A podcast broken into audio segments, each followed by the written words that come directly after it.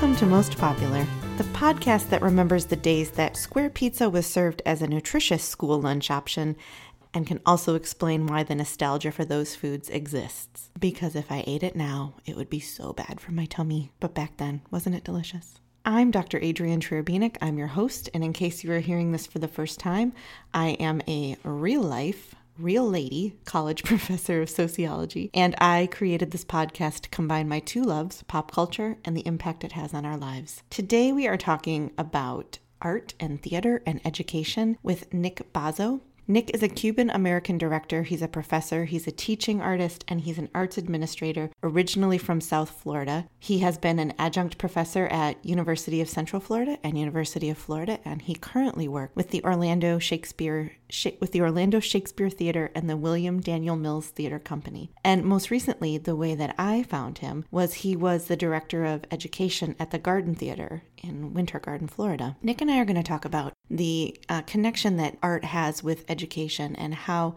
kind of inserting art into things that we do with kids for fun or to get them to express themselves, or in this case, as you'll listen, we recorded this during the pandemic to express um, emotions, to heal from trauma, to find a way to kind of demonstrate what they're feeling or what they're thinking and how art can bring that out.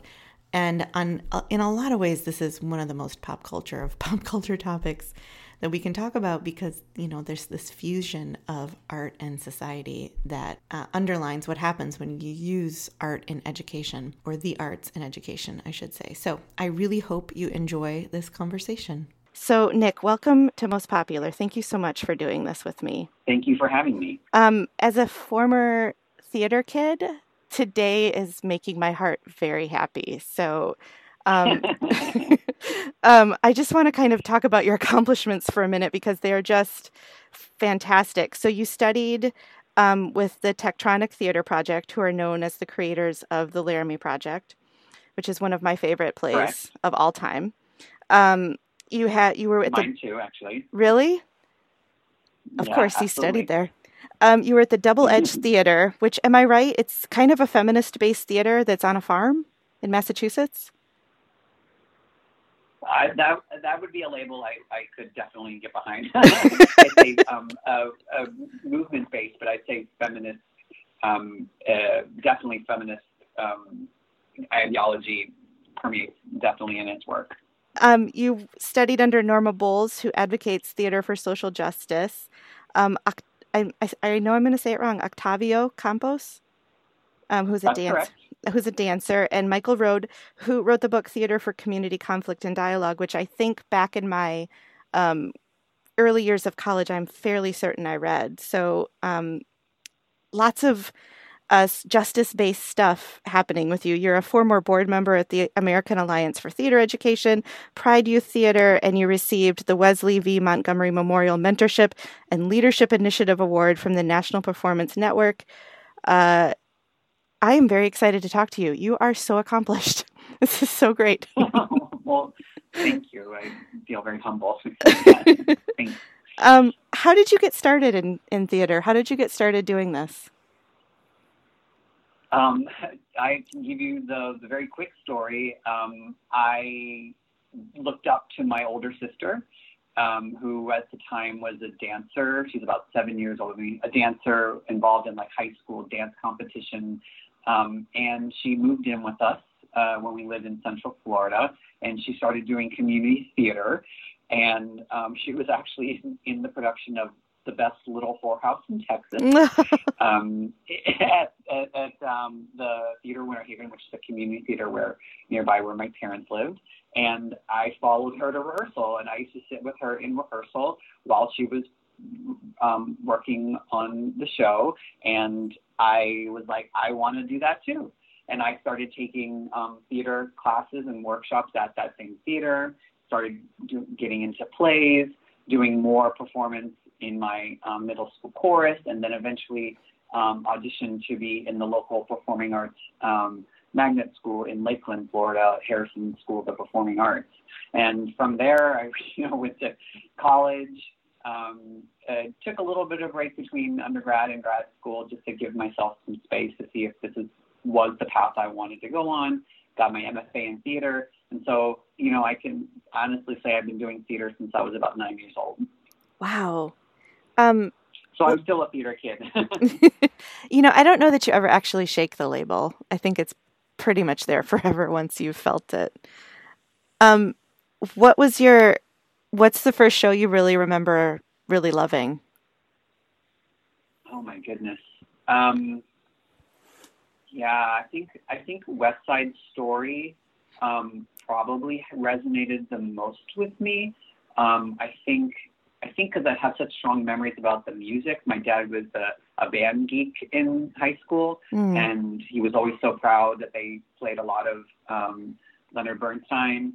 Um, uh, and so West Side Story was, you know, always being played on uh, the vinyl record. Um, to date myself a little bit.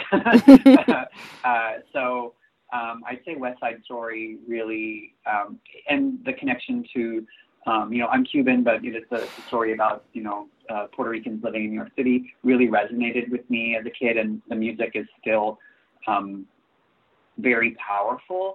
I think the show itself it might be a little bit uh, dated, but it's still the story still very much resonates to the world that we live in here in the United States. Oh, for sure, and Rita Moreno. I mean, how can oh, you and? Rita Moreno, absolutely.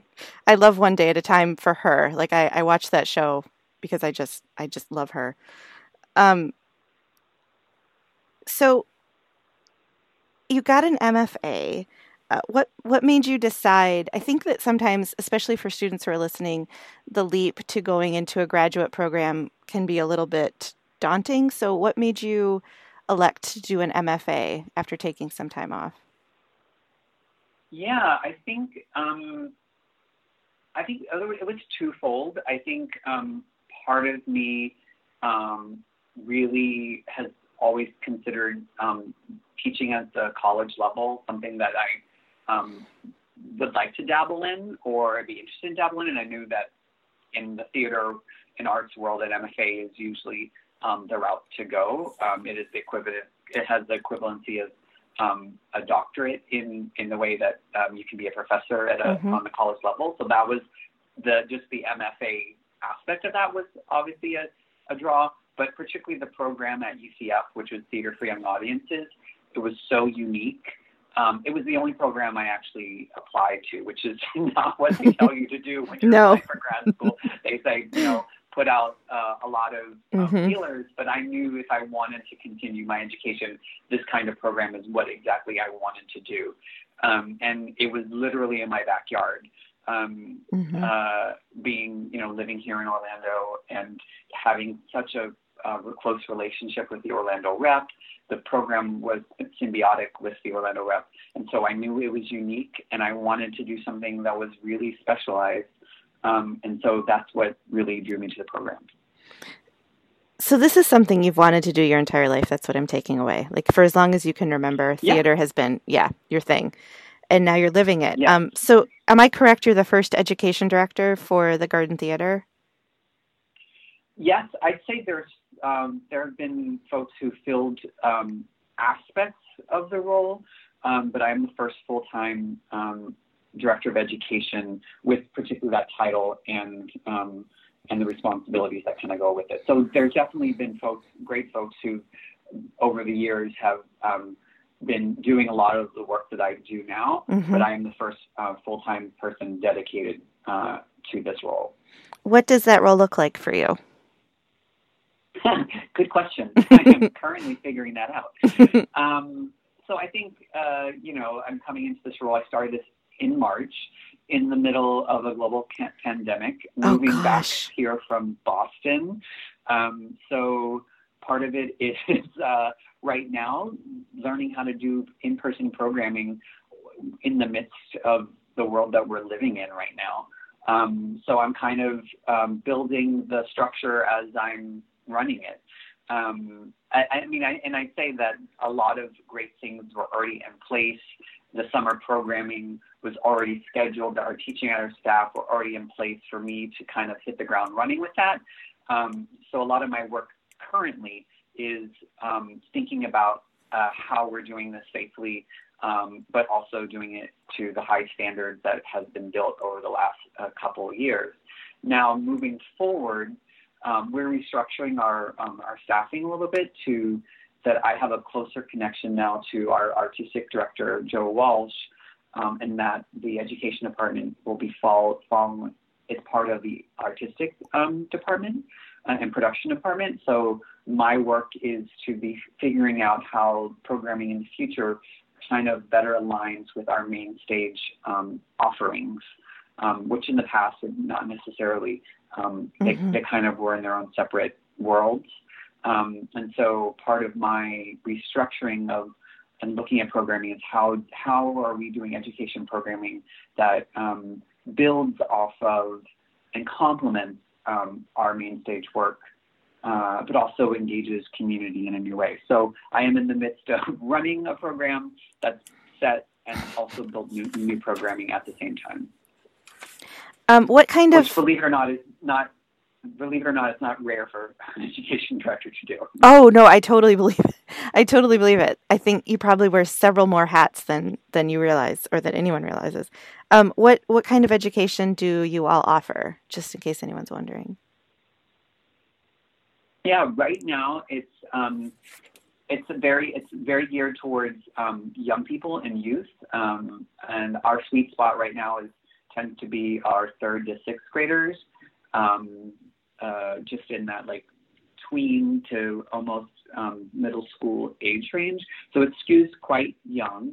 Um, a lot of it is production based or um, skill building based on a theme. Um, a lot of them, the themes come from pop culture, movies, literature, um, Harry Potter, um, Disney. Um, yeah. A lot of uh, a lot of the programming that young people are per, maybe familiar with. So maybe they took they took right they take right now the shape of um, like summer camps. So we so right now we're running a summer camp. So if you've ever been to any kind of summer camp, it has a very similar kind of structure. uh, why do you think this is important for kids to have something like this in their community? Because that's a that's a pretty significant development time that you're talking about. Yeah, I mean, I think the arts. Uh, you know, I, I always say like there's a couple reasons, but I I to go to the more crunchy granola uh, answer, where you know humanity, the arts have been part of humanity since the beginning of time. Um, the, when humans learn to speak to each other, are they began to speak to each other using artistic means, whether through dance or art, and and eventually, you know, theater um, or performative elements. And so, as a way of communicating with each other and telling stories, it is literally in our DNA.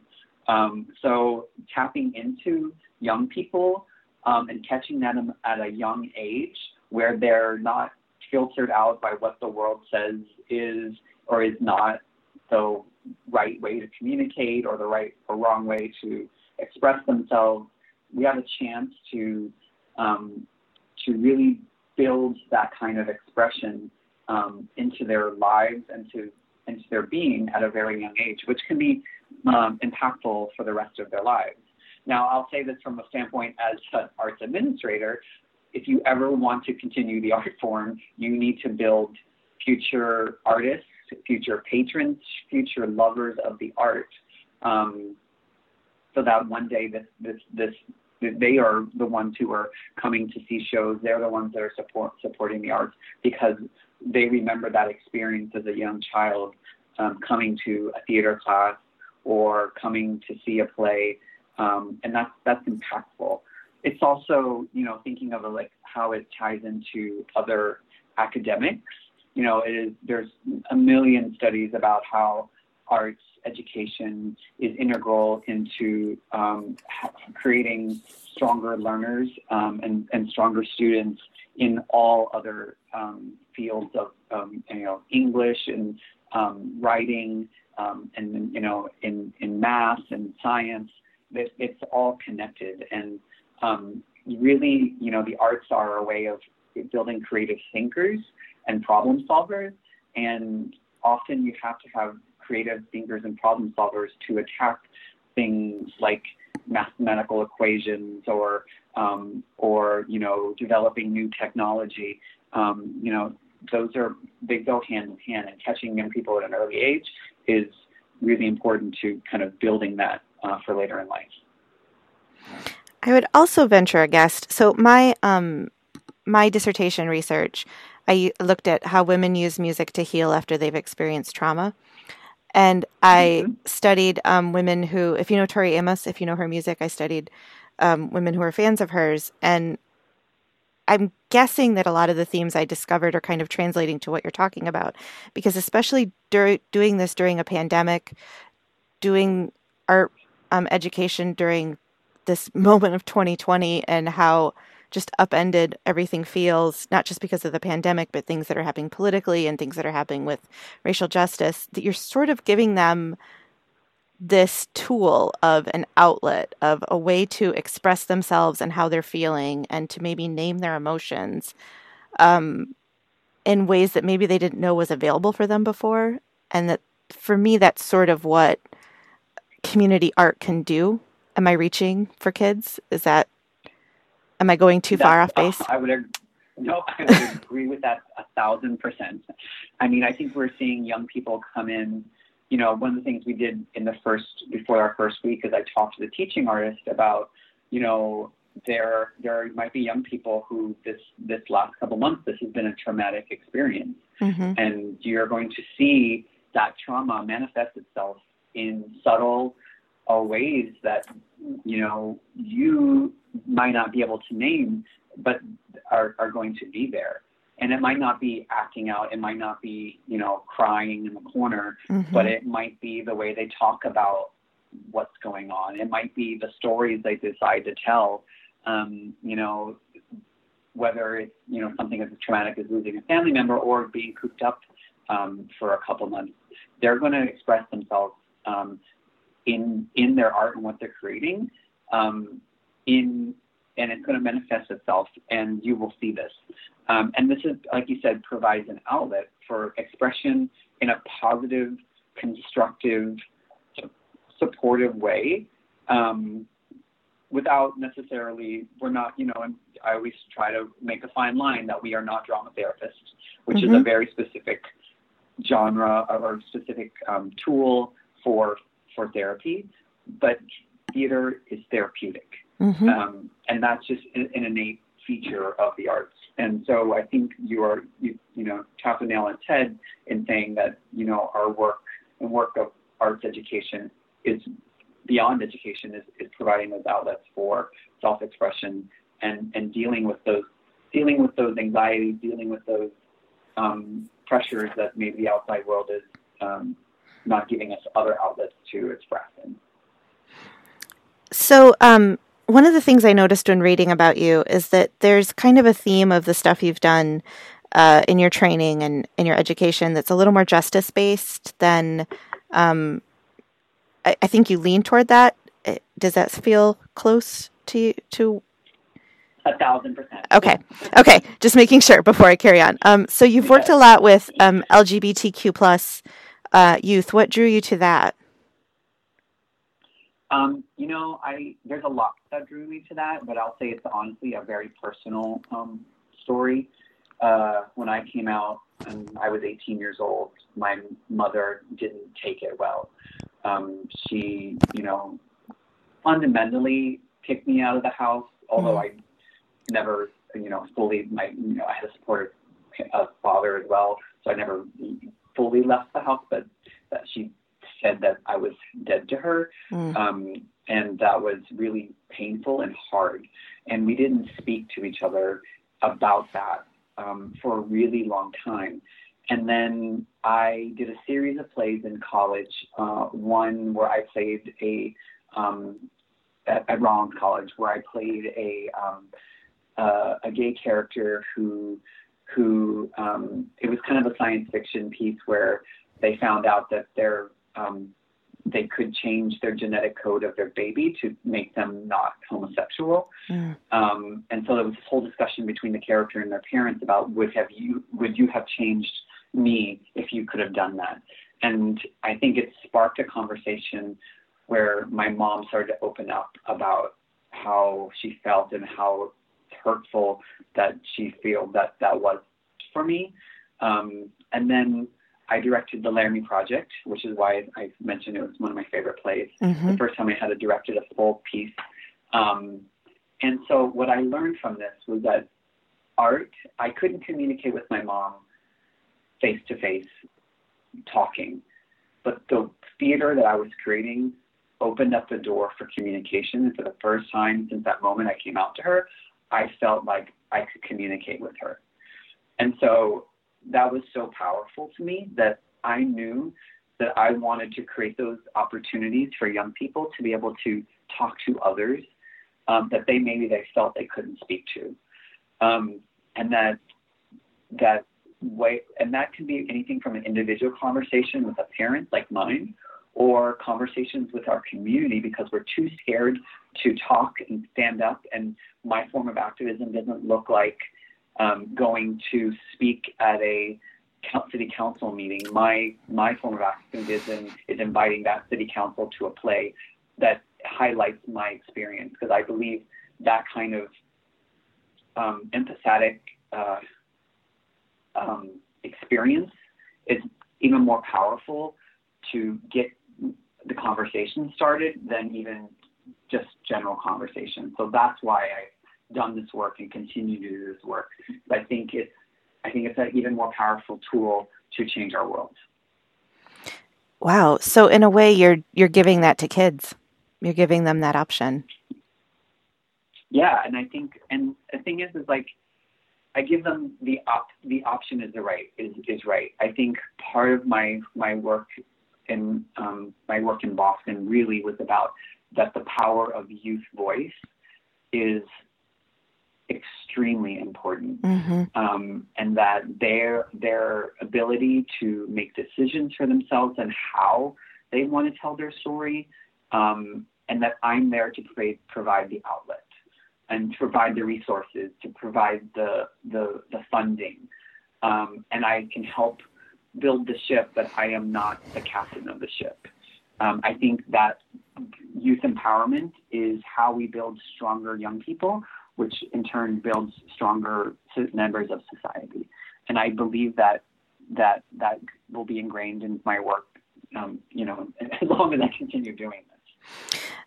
So my students who are in my social problems class um, watch the Laramie Project. Uh, but for people who aren't familiar with what it is, can you kind of briefly explain what it is and how it came to be? Yeah, so it is a um, what we call a docu theater um, devised um, uh, piece about the murder and the aftermath of the murder of Matthew Shepard, who was a gay young man in Laramie, Wyoming, who was um, uh, basically killed um, and left to die, or he left to die, mm-hmm. and left to die um, in the um, the wilderness of um, Wyoming.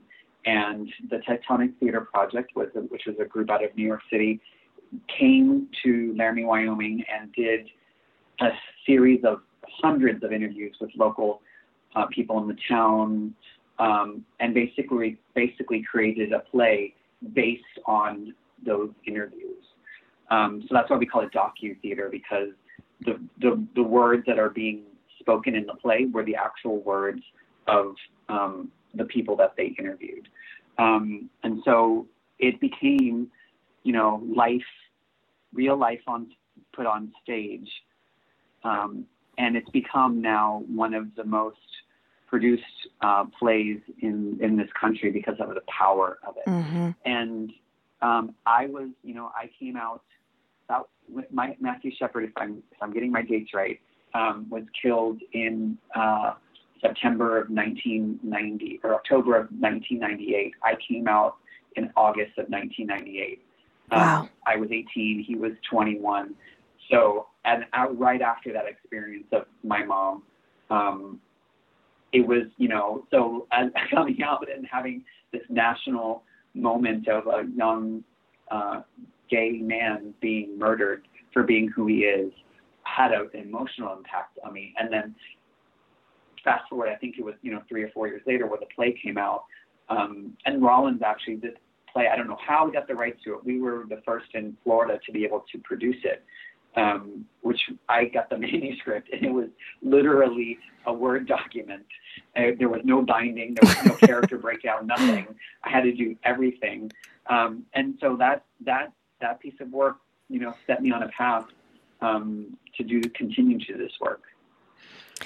The Laramie Project to me um, is an example of activism at its best, but also, I mean, you know, we're talking about something that happened. We're the same age, so I was 18 when when Matthew Shepard was murdered, and I still remember, you know, pretty much everything I did or what I was doing when it happened, because it was that impactful on people. And so then for the people to go and interview those folks and find out what was happening in that community, and I mean, they took the good, the bad, and bad, and the ugly. The play really shows, you know, all sorts of sides of how folks felt about it. And then to produce mm-hmm. this piece of art that really encapsulate, encapsulates the trauma and the hurt that people were going through um, shows, I don't know, it, for me, it, it shows just how good theater can be and how it can really hone in on how you feel. And even when you were saying, you know, with West Side Stories, there's problematic parts of it now, yes, but um, the people like Rita Moreno coming out of that shows what great art can do. Um, or well, she was part of tons of stuff before that. I shouldn't say that was like her thing, but uh, I don't. That that's to me is is what is important about art. Um, I have I have two more questions. Uh, yeah. So I think this is actually pretty relevant considering what we were just talking about. But um, do you see a relationship between uh, the art that we consume, the media we consume, and people's changing attitudes. So I talked to um, one of my friends uh, does hip hop, and he's also a scholar and anthropologist, and he is working on an audio. He's he's got a name for it. I think it's like an audio history of um, songs that have addressed police brutality from like 1980 um, into the mid 90s, um, and it kind of shows like like it predicts basically what we're going through right now. Like if there was a prediction, like if there was a crystal ball and you could predict mm-hmm. this music from the 80s and 90s, basically laid out what is happening right now. So there's a lot of talk in music about how songs are rallying people's ad- attitudes and making people more active in politics. Um, Hamilton's a good example, bringing people more closer to history. So do you see a connection between people's changing attitudes in art? Do you think that it can benefit? how people kind of change their minds or the way they think? Oh, absolutely. And I think, you know, and I, I will put the, the say, I think you've nailed on the head also about you, someone predicting these kind of things. I, I think, you know, the story of Matthew Shepard resonated at that time because a lot of honestly white parents saw their child mm-hmm. in Matthew Shepard but you know, we've known for many decades of thinking about the the many gay men who died within the AIDS crisis in the 1980s, whose stories are lost mm-hmm. or um, are not told, and particularly you know uh, people of color who's who have been murdered, um, mm-hmm. um, especially black and uh, black trans women who've been murdered and continue to be murdered, um, you know, in this country.